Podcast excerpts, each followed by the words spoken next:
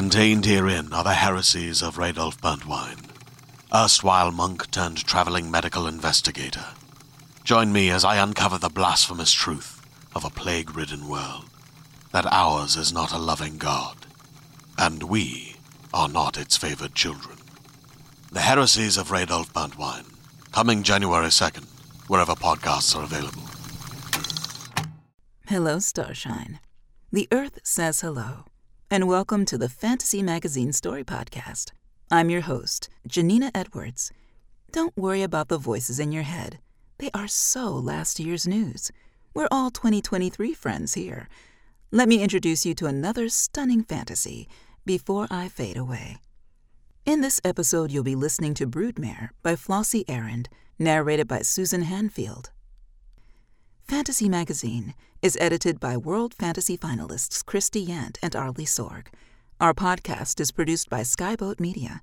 Flossie Arend is a writer, a bibliophage, and a collector of midnight hours. She loves to consume horror, science fiction, and fantasy, play video games, knit socks and sweaters, and spend time with her husband and their tortoise of indeterminate age.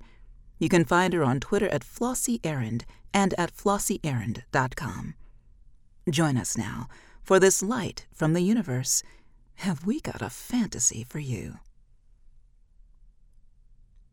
Broodmare by Flossie Arend.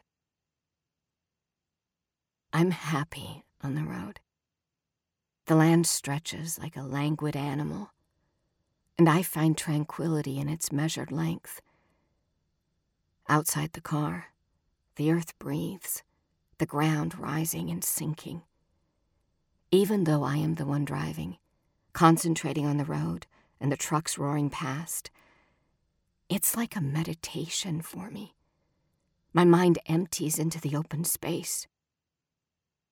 I need it before the border. I need to forget there are people. Beyond the farmland that edges up to the road, houses stand sentinel over great swaths of land, cut like squares of a quilt. Bright yellow eyed windows hint at the people inside, but I can't see them. Between border crossings, it feels like everyone has disappeared. God, there really is nobody out here, huh? Trace slouches in their seat and props their feet on the dashboard. I can't believe you do this every other week. There are a lot of people out here. You just don't see them from the road. This is farm country. You should see some horses and cows soon. But it's a lot of cropland corn and wheat and soy mostly. Boring, Trace sings songs. They take their phone out of their pocket and stare at the screen. Barely any signal, too. I don't get how people live out here. It's quiet. Some people like that. Yeah, I know the types. Trace scoffs. My grip on the wheel tightens. Trace is young. Bringing a young person relieves me of some of the physical difficulties of the trip, but saddles me with other, less tangible burdens. The internet and rumors inform their knowledge of these parts of the country. No one makes a regular habit of traveling south anymore, not without a very good reason. It's too unpredictable. I never travel alone. It's important for my safety and the safety of our community. But it isn't just about security or having a second driver. Everyone in the commune takes turns traveling with me. All of our members need to see firsthand why we do what we do. Can you please take your feet off the dash? It's incredibly dangerous. If we had an accident, an accident? On this road? Trace waves their thin arms in a wide arc, indicating the emptiness. There's nothing to hit. Just do it, please. Trace sighs. They slide their feet to the floor, leaving two rounded streaks of dusty, fine dirt like the humps of a melting camel, on the dashboard. Do you want to review what happens at the border? Trace straightens in their seat, Don't they just give me the test? They'll ask you questions before they administer the test. The likelihood is they'll start with me because they know me. I think I've probably met everyone who works this border at least a hundred times by now. You'll see me go through it first. I glance at Trace. I can't see their face. They stare out the window at the pasture rushing past the car. Cows freckle the distance in clusters of black and white. A single weather bleached billboard rises in the distance, frayed at the edges. Something about Super Bowl 70. I remember the ruckus over it. Last Super Bowl in the state. The NFL buckled under the pressure of the protests. I'm really glad I only have to do this once, Trace mutters. They keep their face to the window. But I see the way they hold their cell phone, the device caged in their hands, their fingers white at the knuckles. I'm worried I didn't do enough to prepare them. But that isn't my responsibility. Trace was given a full rundown when they were chosen for the trip. They know the dangers and how they might be received at the border. You only have to do it once, but you might find you want to do it again. I turn off the air conditioning and crack the window an inch. The soft roar of our momentum enters the truck cab, carrying with it the sweet scent of grass. I highly fucking doubt that, Marge. It started for me with a horse. A roan, the color of dry pitted driftwood. Ebony spots dotted her smoky dun body, but her legs were blackest black, as if she had waded through the night sky. A small diamond star shone on her sandy brown head, and her mane and tail grew white at the roots, but darkened to ebony at the tips. She looked like pieces from many horses sewn together. I loved her on sight. I began work at the horse farm when I turned 14. It put a little money in my pocket, but I was there for the free rides. There was no money at home for horse riding lessons. I was glad to be out of my house on the weekends and to avoid going straight home after school on weekdays when I worked until supper. I cleaned the stalls and fed the horses, and brushed them down for the night, working their coats to a colorless sheen. The roan was my favorite. I had never worked with horses before, and felt timid around them. But she was gentle with me from the start. I would brush her four quarters while standing in front of her, so she could rest her head on my shoulder, her hot breath snorting down the back of my shirt sharp whiskers tickling my neck. I remember the first time I felt it. I was brushing her sides, following the trail of the brush with the flat of my palm, enjoying the velvety nap of her fur. It was late in the day, almost time for me to go home. The sun sinking low in the hills, sending blades of gold through the slats of the stable. The day's heat had settled inside the stalls, baking the mixture of hay and horses into a pungent sweetness. As I moved my hand over her belly, a strange sensation passed over my palm. It felt like when I slept on my side all night and woke in the morning to a dead arm, the exquisite rush of blood flooding back into the limb. I shook out my hand and the feeling subsided. But when I began to brush her again, there it was a slight tingle as I passed over her side. I rested my hand there and let the pins and needles surface and scatter, unsure of what I was feeling. The roan flicked her tail back and forth and nickered, unperturbed. I knew so little then. The sun is at its zenith as we approach the border. It hides behind a bank of billowing clouds, their heads blinding white, bellies dark with shadow. I pull up behind the line of waiting vehicles and shift into park. The engine rumbling in protest and gently vibrating the cab. I peer at Trace to see if the shaking has woken them. But they still doze. The hood of their oversized sweatshirt pulled over their eyes, so that only their nose and mouth show. I wonder if I should wake them, if they would prefer a little time to prepare before the interrogation. But I hesitate to disturb them, remembering how nervous they seemed a few hours earlier. Their breathing is deep and regular, their mouths slack. I smile at the drool accumulating in the corner of their mouth, a wet spot darkening the edge of their hood. Trace, I whisper, nudging their shoulder. They snort and sit up, the hood still over their eyes. Are we here? They say, pressing the heels of their palms into their eyes. They flip the hood back and open their window. Fresh air, green and crisp, but tinged acrid with motor oil, wafts into the cab. They lean out the window, staring at the line of trucks ahead of us. Can I get out and stretch? Would that look weird? No, I'll get out with you.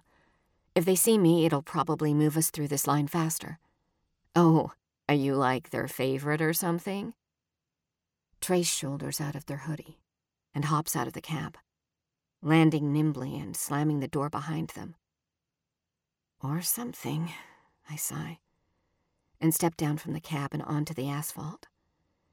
Trucks and a few small cars line the distance ahead of us.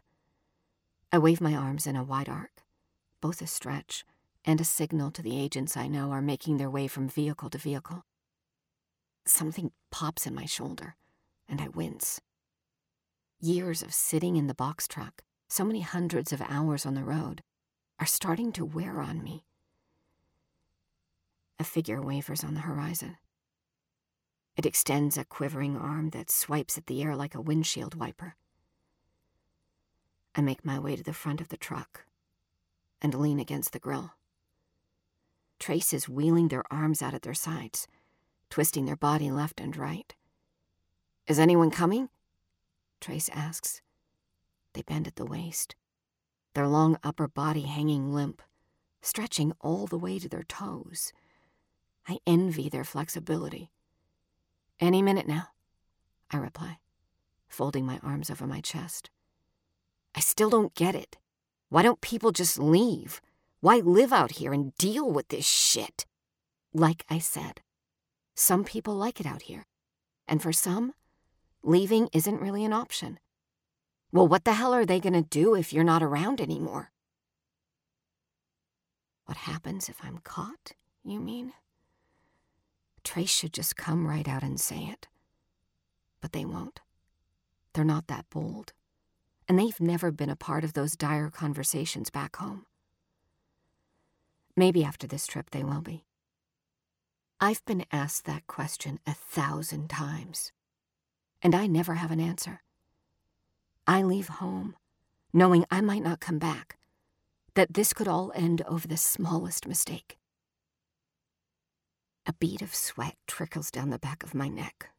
Thick heat blankets us, hugging the dark asphalt. Fields of wheat and corn bound the road, green on one side, gold on the other. The air is still, no wind, and beyond the fields, lies only the blanched blue of the sky. Trace joins me at the grill, and we wait, listening to the tick, tick, tick of the cooling engine. Hello, ladies. An agent rounds the corner of the truck in front of us, and I straighten.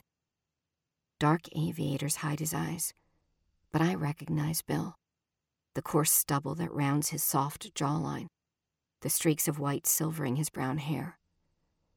Trace pushes off the grill and steps to the side.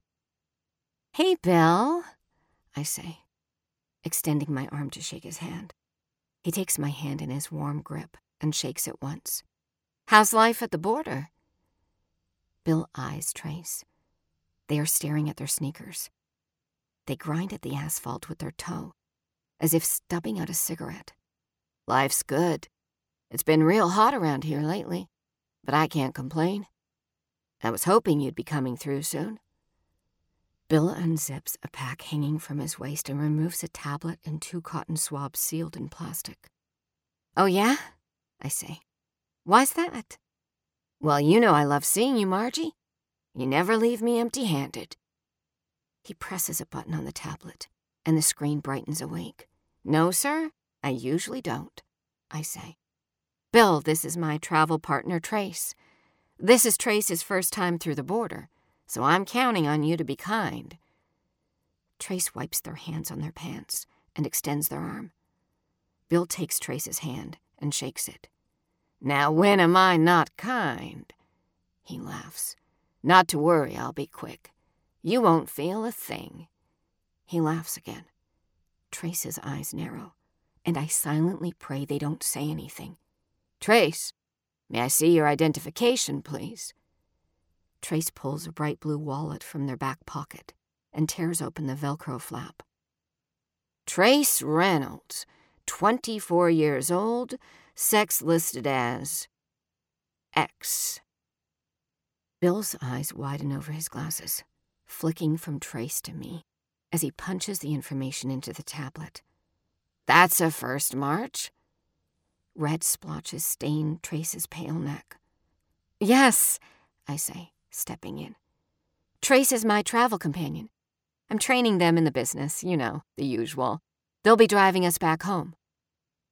I try to keep my face neutral when Bill smirks, his disbelief at the pronoun expressed with a short snort and a quick shake of his head. Better to keep the conversation moving. It's a lot for me to make this trip both ways by myself. I hear that, Margie. Bill returns Trace's ID without looking at them. Trace pushes the ID back into their wallet. Their fingers tremble, and when they glance at me, I give a slight nod of my head and a slow blink, hoping they receive the message. You're doing fine.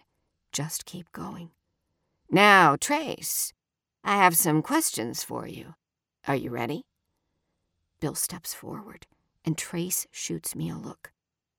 I wish I hadn't told them I would likely go first, but there's nothing for it now. Yes, sir, Trace says. No steel in their voice, which I'm grateful for. If anything, their voice sounds softer than usual as if they're leaning into their femininity. We never discussed that, but I'm pleased at how quick Trace is on their feet. Trace Reynolds, are you sexually active? No, sir. Trace Reynolds, have you ever been pregnant? No, sir. Trace Reynolds, are you pregnant at this moment? No, sir. Good girl, Bill says. Trace's face creases into a frown. Bill punches more information into the tablet and then slips it into the pack at his waist. Now, Trace, I will be administering a test. It's completely painless. We'll just be taking some saliva from inside your mouth and putting it through this machine. Bill removes two square devices from his pack. He holds them up to Trace. The larger device has a screen and an open compartment at the back. He slots the smaller device into the open compartment of the other and clicks it into place. Bill opens the plastic and removes the swab. Okay, Trace. Open wide. Trace inches forward and opens their mouth. Their eyes dart to mine, and I hold them in my gaze. Bill grips Trace's chin with one hand, tilting their head back slightly, and jabs at the inside of their mouth. Their cheek rounds against the tip of the cotton swab, and their throat contracts with a swallow their nose wrinkling. Bill's face hovers in front of Trace, who never breaks eye contact with me. He breathes heavily as he swipes. And I remember too late a piece of advice I forgot to give. Don't breathe through your nose during the test unless you want the sour odor of Bill's coffee breath lingering in your sinuses the rest of the day. When Bill finally removes the swab, Trace's shoulders cave the length of their body shrinking, their mouth falling shut. Bill inserts the swab into a hole in the back of the device.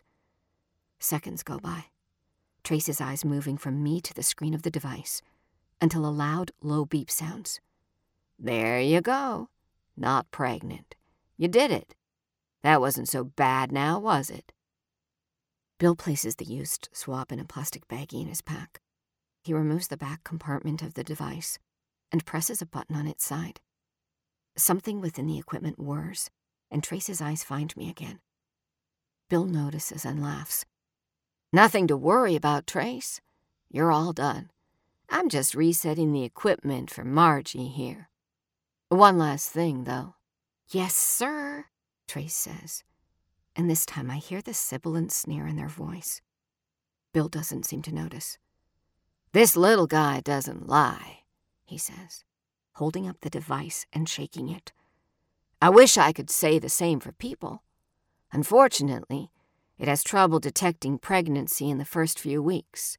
Fortunately, most people have the same trouble, unless, of course, they planned on becoming pregnant, in which case, they may not know for sure, but they could certainly guess.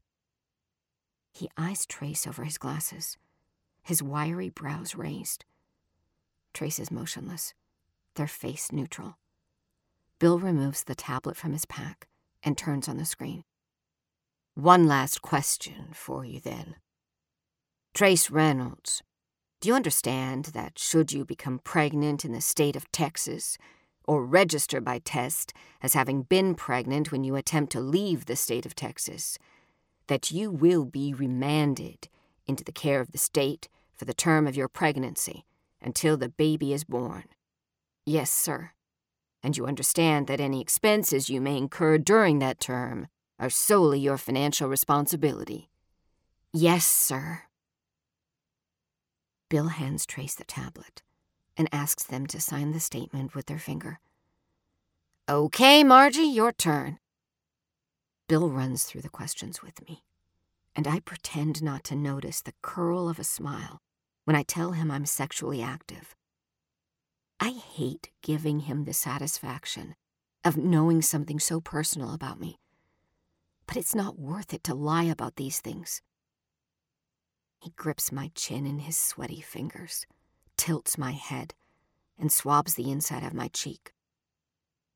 As my eyes water, I think of the dosing syringe we used on the roan when she needed medication. The Buda-Paste was apple flavored, but I knew she hated the stuff. Okay, ladies, we're almost done. Bill zips his equipment into his pack and hitches his thumbs into his belt loops. You know the drill, Margie. I just need to see any bags you're carrying, and let's pop the back of the reefer and take a look around. Trace turns and climbs into their side of the cab to fetch their backpack and our overnight bags. They swing their backpack toward Bill, who places it on the ground and unzips the front. The truck ahead of us roars to life and drives forward a few car lengths. The line is moving. I grab my purse from the cab and place it on the ground next to Trace's bag, then make my way to the back of the truck. I unlock the door and roll it upward. Cold air, sugared with the honeyed perfume of fruit, wafts out. I climb into the back and squeeze between the racks, passing my hands over the boxes, searching for the right stamp. The cold gives the sweat that has collected under my arms and down my back a sweet bite. Margie, is this tea? Bill appears at the open doors, holding up a plastic bag of sachets. Trace stands behind him, their hands shoved in their pockets, their dark eyebrows knitted in a frown. I grab a box stamped with a red cherry from the interior of the truck and make my way out. Oh, I say handing Bill the box and climbing down. Those are new. We figured we're doing fruit and herbs. Why not grow our own flowers, too? Maybe branch out into teas. I take the plastic bag from him and open it, removing a sachet and sniffing it. I hold it out to Bill's face and he leans forward. Trace rolls their eyes. Smells like peppermint, Bill says. Good nose, I say. Tea goes great with pie. I drop the tea bag back into the baggie and zip it closed. I suppose that's true, Bill says, nodding, You understand I have to ask. He glances back at Trace and adds, You could be carrying abortifacients, and that would mean big trouble for you. Trace's head is cocked to the side, their face expressionless. Bill looks at the box in his hands, and his face breaks into a wide grin. Oh, Margie, you know me and the wife love your sour cherry pie. He rips the sticker seal and hovers his face over the pie, inhaling its tart aroma. I didn't forget. I pass the bag of tea to Trace, knowing Bill won't ask any more questions. They turn and walk back to the front of the truck. Their door slammed shut. So, we good to go? Bill closes the box and steps up into the truck. He surveys the shelves of pies moving boxes to inspect behind them. I know he won't open any. He never does. But even if he did, there wouldn't be anything to find. He steps back out with a light hop. You're all set. Nice kid. Little quiet, though, he says, tilting his chin towards the front of the truck. Look out for her down there. Not everyone is as understanding as me, you know. I set my lips into a thin smile, my jaw clenched. I know it. It wasn't long before the roan started showing. Her belly grew round, her movements slow and sluggish. I worried about her condition. She seemed listless. She was resting more, and when she was standing, she pawed the ground with one hoof shaking her head as if she were swarmed by buzzing gnats. When I expressed my concern to the owners, they brushed me off. This behavior was normal, they assured me. It was her first pregnancy, but animals know what to do, they said. They know what's happening to them. And besides, that's why they had spent so much money purchasing her.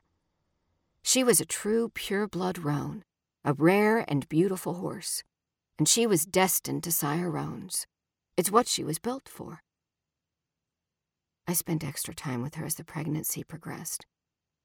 There was no more riding her, but I didn't care. I stayed late most days, trying to make her feel comfortable, laying thick blankets over her prone body, and feeding her sugar cubes and apples. One weekend, when she seemed particularly agitated, too often alternating between standing and lying down, as if she couldn't get comfortable, I decided to stay with her. My mother worked nights at the hospital, and I knew she wouldn't miss me. I spent the night in her stall, listening to the low groan that rumbled in her throat like a distant foghorn, her nostrils vibrating with the sound. I stroked her belly and wondered at the tingling in my hand growing stronger, more insistent, with each passing day.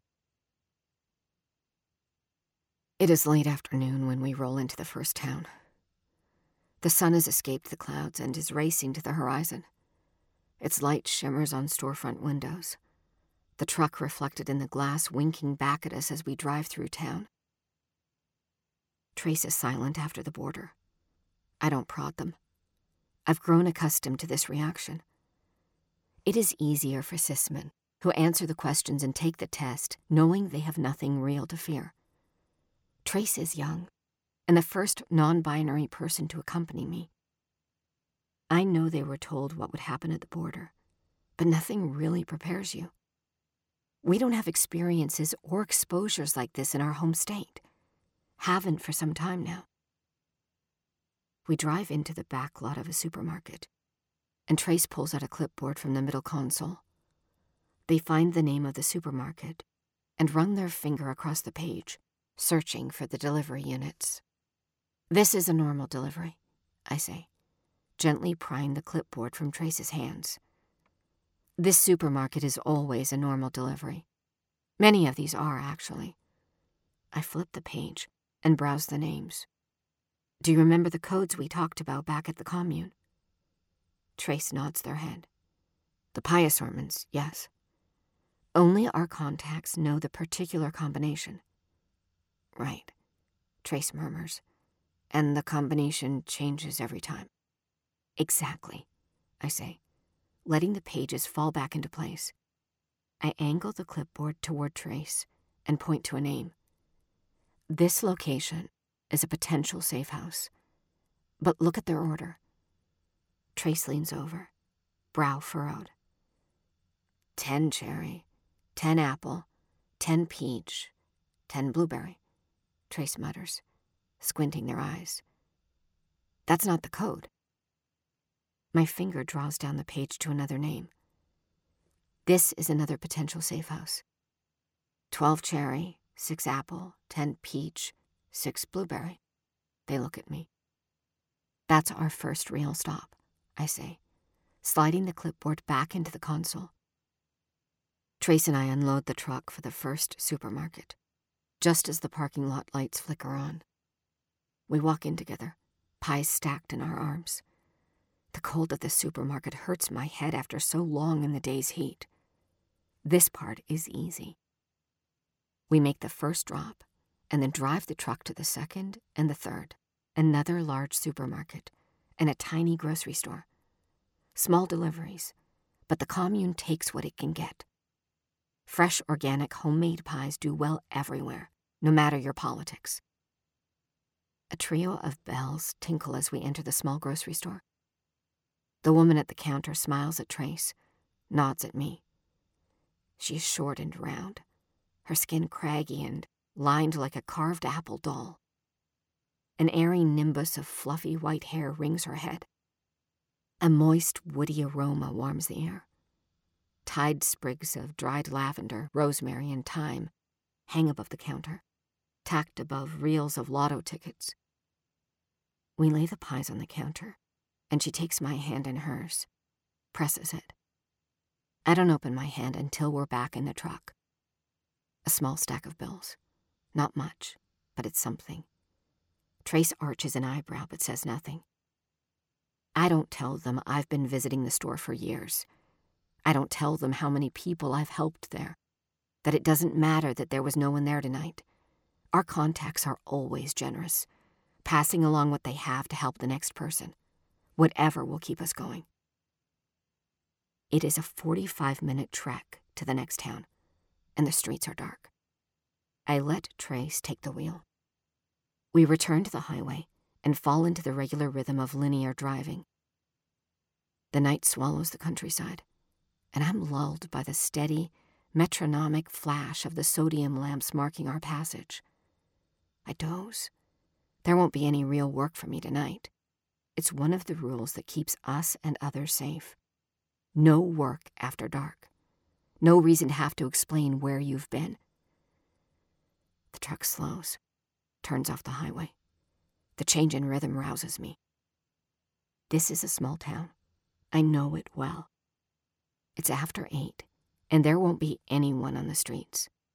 The buildings are squat, as if pressed low by the enormity of the sky here, which feels denser at night. A one street town. Everything you need on this single strip of Main Street where it ends, houses begin. The store lights are off. Quaint signs, many wooden, handmade, flipped to closed, hanging in the windows. Cafe curtains, thin and lacy, or frilled, border the windows of the diner and the general store, the quilt shop and the butcher's. They exude amiability, as if the stores double as homes, and some of them do. Little apartments perch atop the low buildings like loafing cats. I look up through the window at the soft light of the curtained rooms above us, yellow or flickering blue. Someone's reading lamp, another's television set.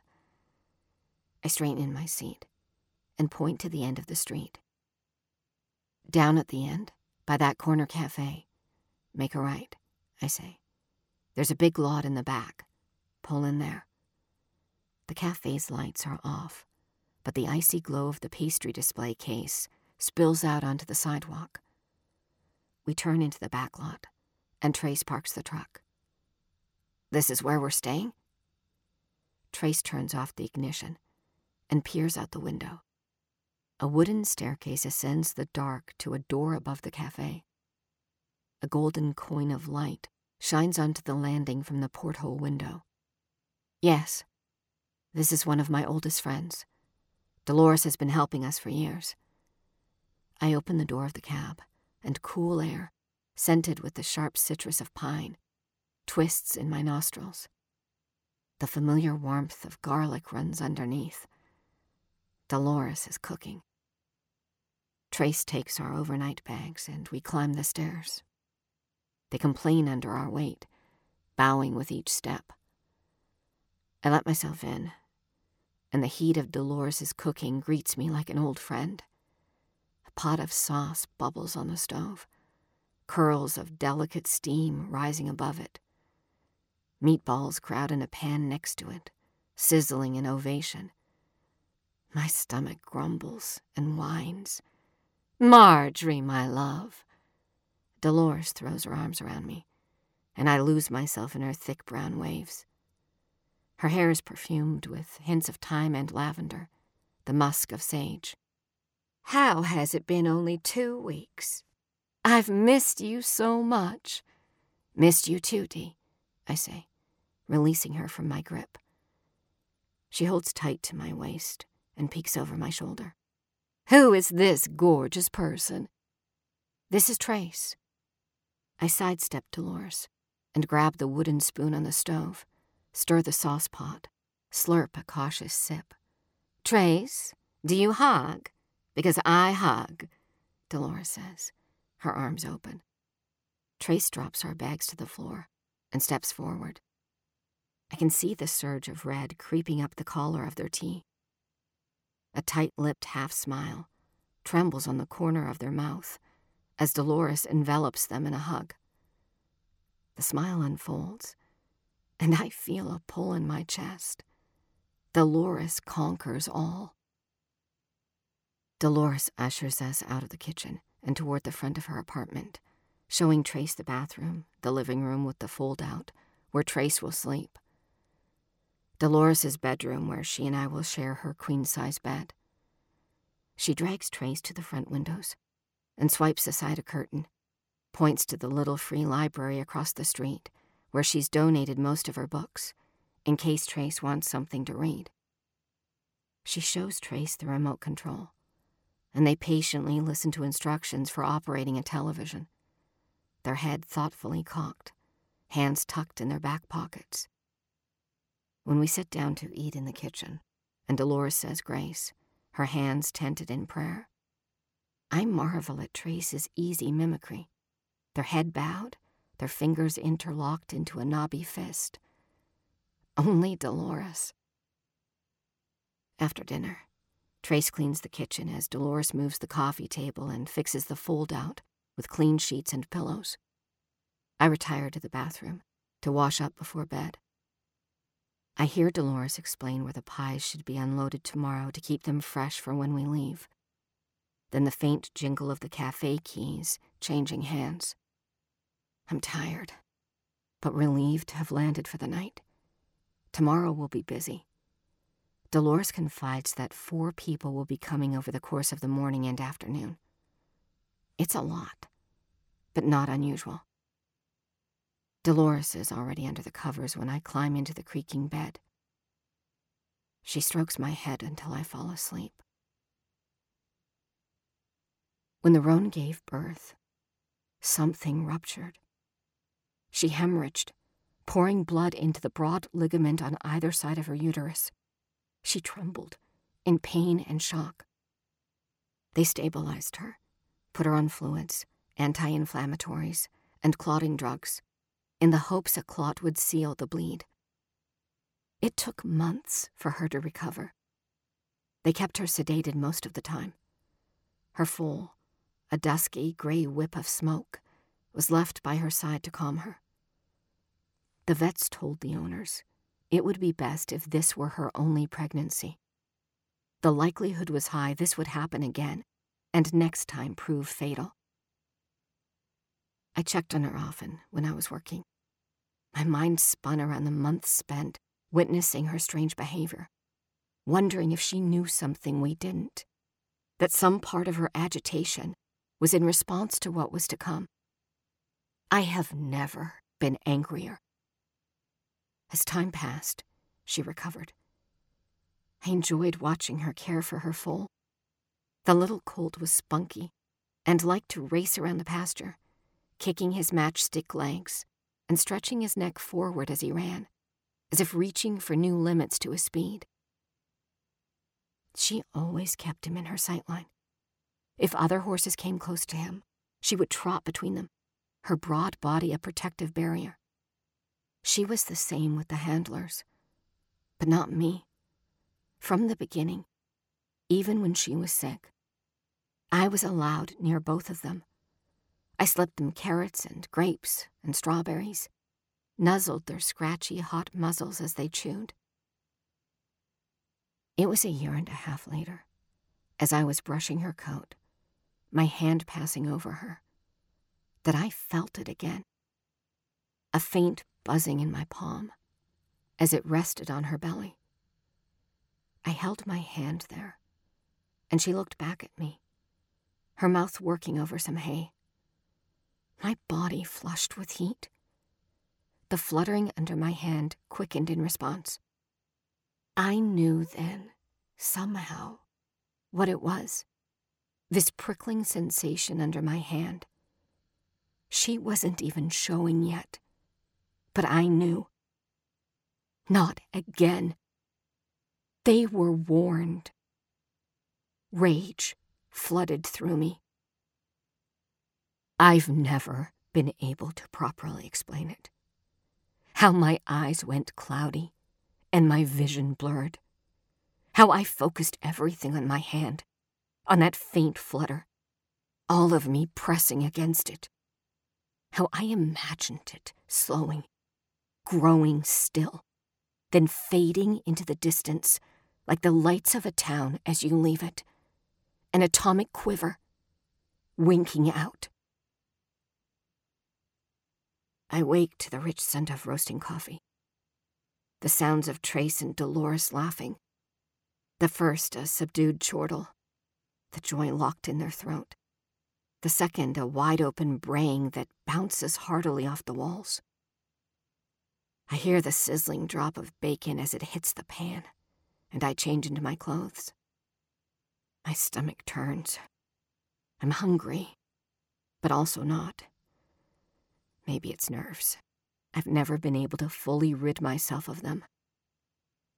The morning sun has cast the apartment in amber, and we soak in the glow over breakfast, arms crisscrossing the table to pass scrambled eggs, toast, jam, and hot pastries. Trace's face is alight with a newness, as if they were freshly scrubbed, worries exfoliated like old skin, polished as a tumbled stone.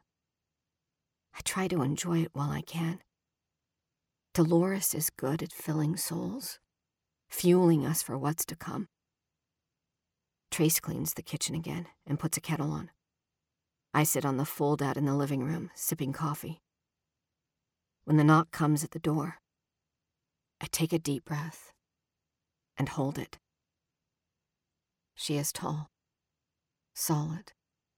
Her eyes are wide and full, but they droop with fatigue, puce crescents cradling her deep brown eyes. She smiles at Dolores, who embraces her. Dolores places one hand on the back of her head. And I know without asking that Dolores knows her. This isn't someone who found us through the standard channels. This is someone from town. Someone who lives on these streets. Who comes to the cafe for Dolores's dry danishes and hot coffee. She sees Trace, and her smile teeters. Trace leans over the kitchen table, extending their hand and the girl shakes it, nodding, her lips pressed thin.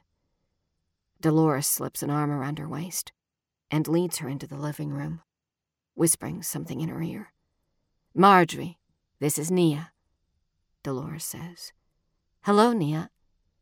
I rise from the couch and motion for her to sit. How are you feeling today? Nervous, she says, sitting down. A little nauseous, I guess. I don't quite understand how all this works, but Dolores. She glances at Dolores, who sits in a chair opposite the couch. She said I shouldn't worry. You shouldn't, I say. The shrill keen of the tea kettle rises from the kitchen, as if the kettle is finding its voice. But Trace removes it from the heat before it reaches its full pitch. So, like, what do you want to know? she asks. Whatever you want to tell me, but I don't need to know anything. She glances again at Dolores, her hands fidgeting in her lap. Her nails are bitten to the quick. Flecks of dried blood dot her cuticles. I know why you're here. That's enough. I'm going to school. On a scholarship. I leave in the fall. I. I couldn't leave if. They won't let me. She trails off, tears welling in her wide eyes. I'm not ready. I don't want to stay here. I can't do it. Dolores reaches for a box of tissues, passes them to Nia. She presses one to her face, hiding in it. Nia is one of the smartest girls I know, Dolores says. Top of her class. Not that smart, she sighs. I got myself into this mess, didn't I? It's not about whether or not you're smart, Nia, Trace says. They enter the room carrying a cup of hot tea. The cool scent of peppermint fills the room. I'm smart. Marge would probably say I'm too smart. They set the tea on the table in front of Nia and take a seat opposite Dolores, smirking at me. I would, yes. That didn't stop it from happening to me, Trace says, the words rushing out, each word clipped a little short. But I don't live down here, so I didn't have to feel stupid about it. Trace leans forward, resting their forearms on their knees, and contemplates Nia. Have you ever been out of Texas? Nia shakes her head, a question perched between her brows. This is the first time I've left home since I was a kid. It's. Trace leans back in their seat and raises their arms, lacing their hands together to rest on top of their head. They stare at a space above Nia's head, out the windows onto Main Street. I grew up in a town like this. Just like this. Up north, though, so Different rules, I guess. For a moment, a younger Trace appears. I don't think Nia and Dolores notice, but I do. Their eyes soften. A smile plays in the corner of their lips, and I can see them racing down a street just like the one outside, heading straight toward themselves, completely fearless. Don't let living here make you feel stupid about this. Trace's gaze drops down to Nia. Nia nods, sniffling, and crushes the tissue in her fist. Okay, she says. Okay. We find an easy rhythm. I take care of Nia, a young mother named Anne, an older woman named Sophia, and finally a young girl, Candace. None are very far along. Trace hands them mugs of peppermint tea, laced with some natural calmatives and analgesics, valerian, ashwagandha, willow bark, to help them relax. I tell them to close their eyes.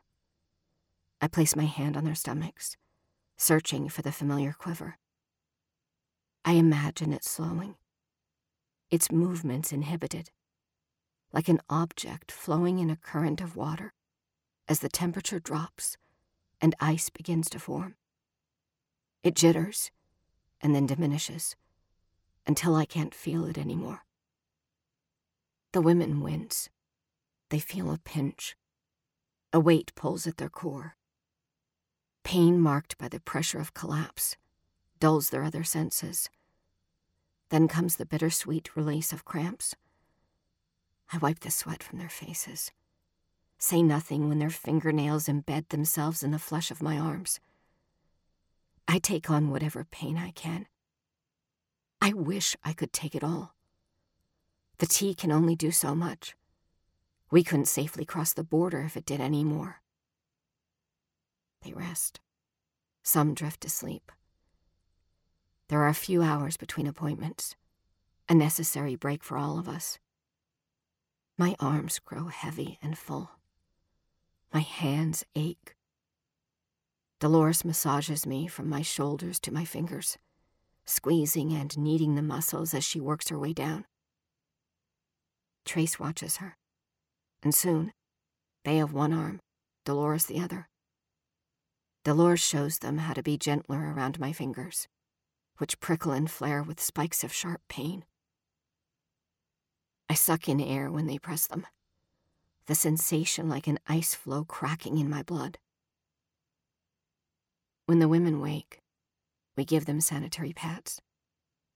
Tell them to take time off from work if they can, if it's relevant. I tell Candace to tell her mother she has bad cramps and can't go to school on Monday.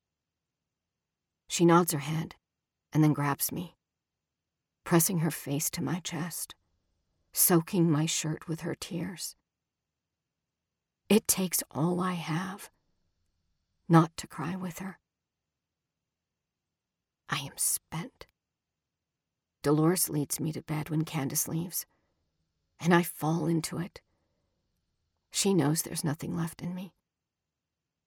From somewhere between sleep and waking, pots and pans clatter, water rushes in the sink, and last night's leftovers, garlicky and sweet, rise back to life. I think I hear Trace gasp, a muffled sob. But by then, I'm lost to the black of sleep. We leave Dolores in the morning. She packs us egg sandwiches and hugs me so tight I cough, then laugh. Trace grips Dolores, and a rush of warmth fills my chest.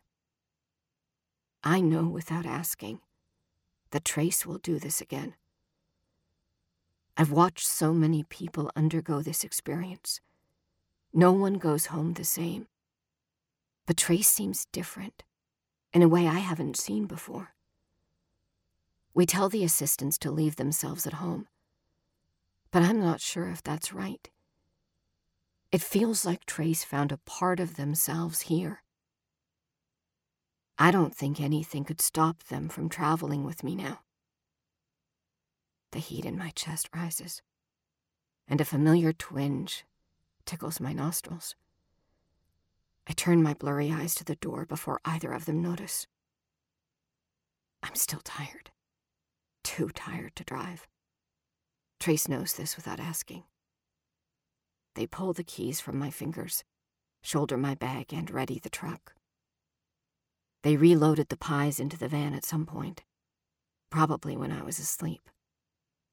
Dolores stands on the stairs platform in the blue dusk of the early morning and waves us away. I wave goodbye, and Trace punches three short beeps on the horn as we leave the lot. I pull the clipboard from the console.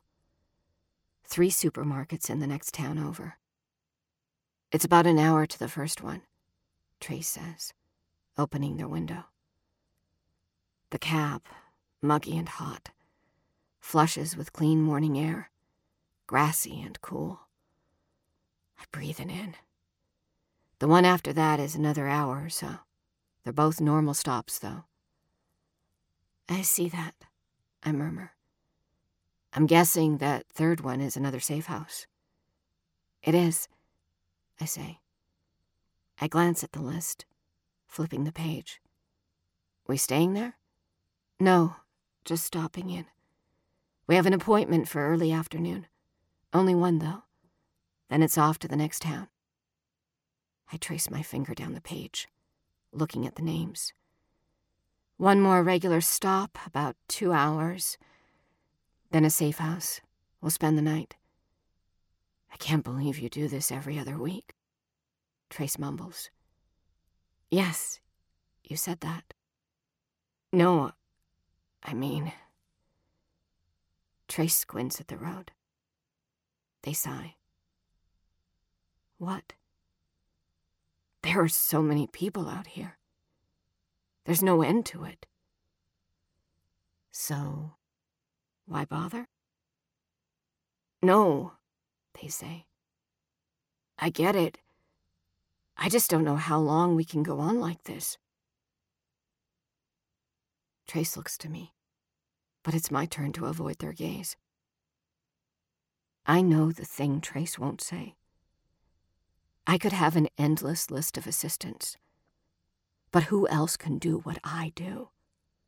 We're always one stop away from the last stop, one safe house away from being discovered. What happens to all these people if I'm not around? Never mind, Trace says. Let's listen to some music. They turn on the radio, search for a station, settle on something poppy. I don't recognize the song. I sink into my seat and close my eyes, angling my face to the window. The sun shines warm on it, colors my vision a fiery orange.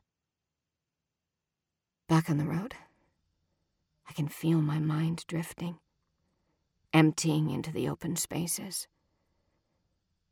The music carries in and out, a tidal sound competing with the wind whipping through Trace's window. I fold my hands over my stomach, settling in for the ride. Something small and faint flickers there. Something that's barely anything at all. I move my hands away. There are so many miles ahead of us. A long way to go before home.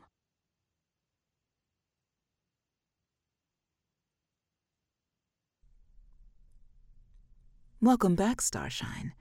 You have been listening to Broodmare by Flossie Arend, narrated by Susan Hanfield. Along with a diverse career on stage and screen, Susan Hanfield is a prolific audiobook narrator with hundreds of titles to her credit. Susan is an Earphones Award winner, three time Audie Award finalist, and a Voice Arts Awards nominee. From her professional studio in Los Angeles, Susan's favorite fiction genres include literary fiction, historical fiction, young adult and science fiction fantasy.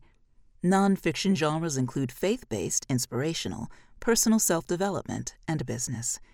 Susan is known for her wide range of voices, accents, intonations, and her ability to bring the written story to life. We hope you have enjoyed this offering. If so, please help spread the word by leaving a review or rating at iTunes or on the social media venue of your choice. Our editors are Christie Yant and Arley Sorg our sponsor this month is Flatiron Books. This podcast is copyright 2023 by Adamant Press.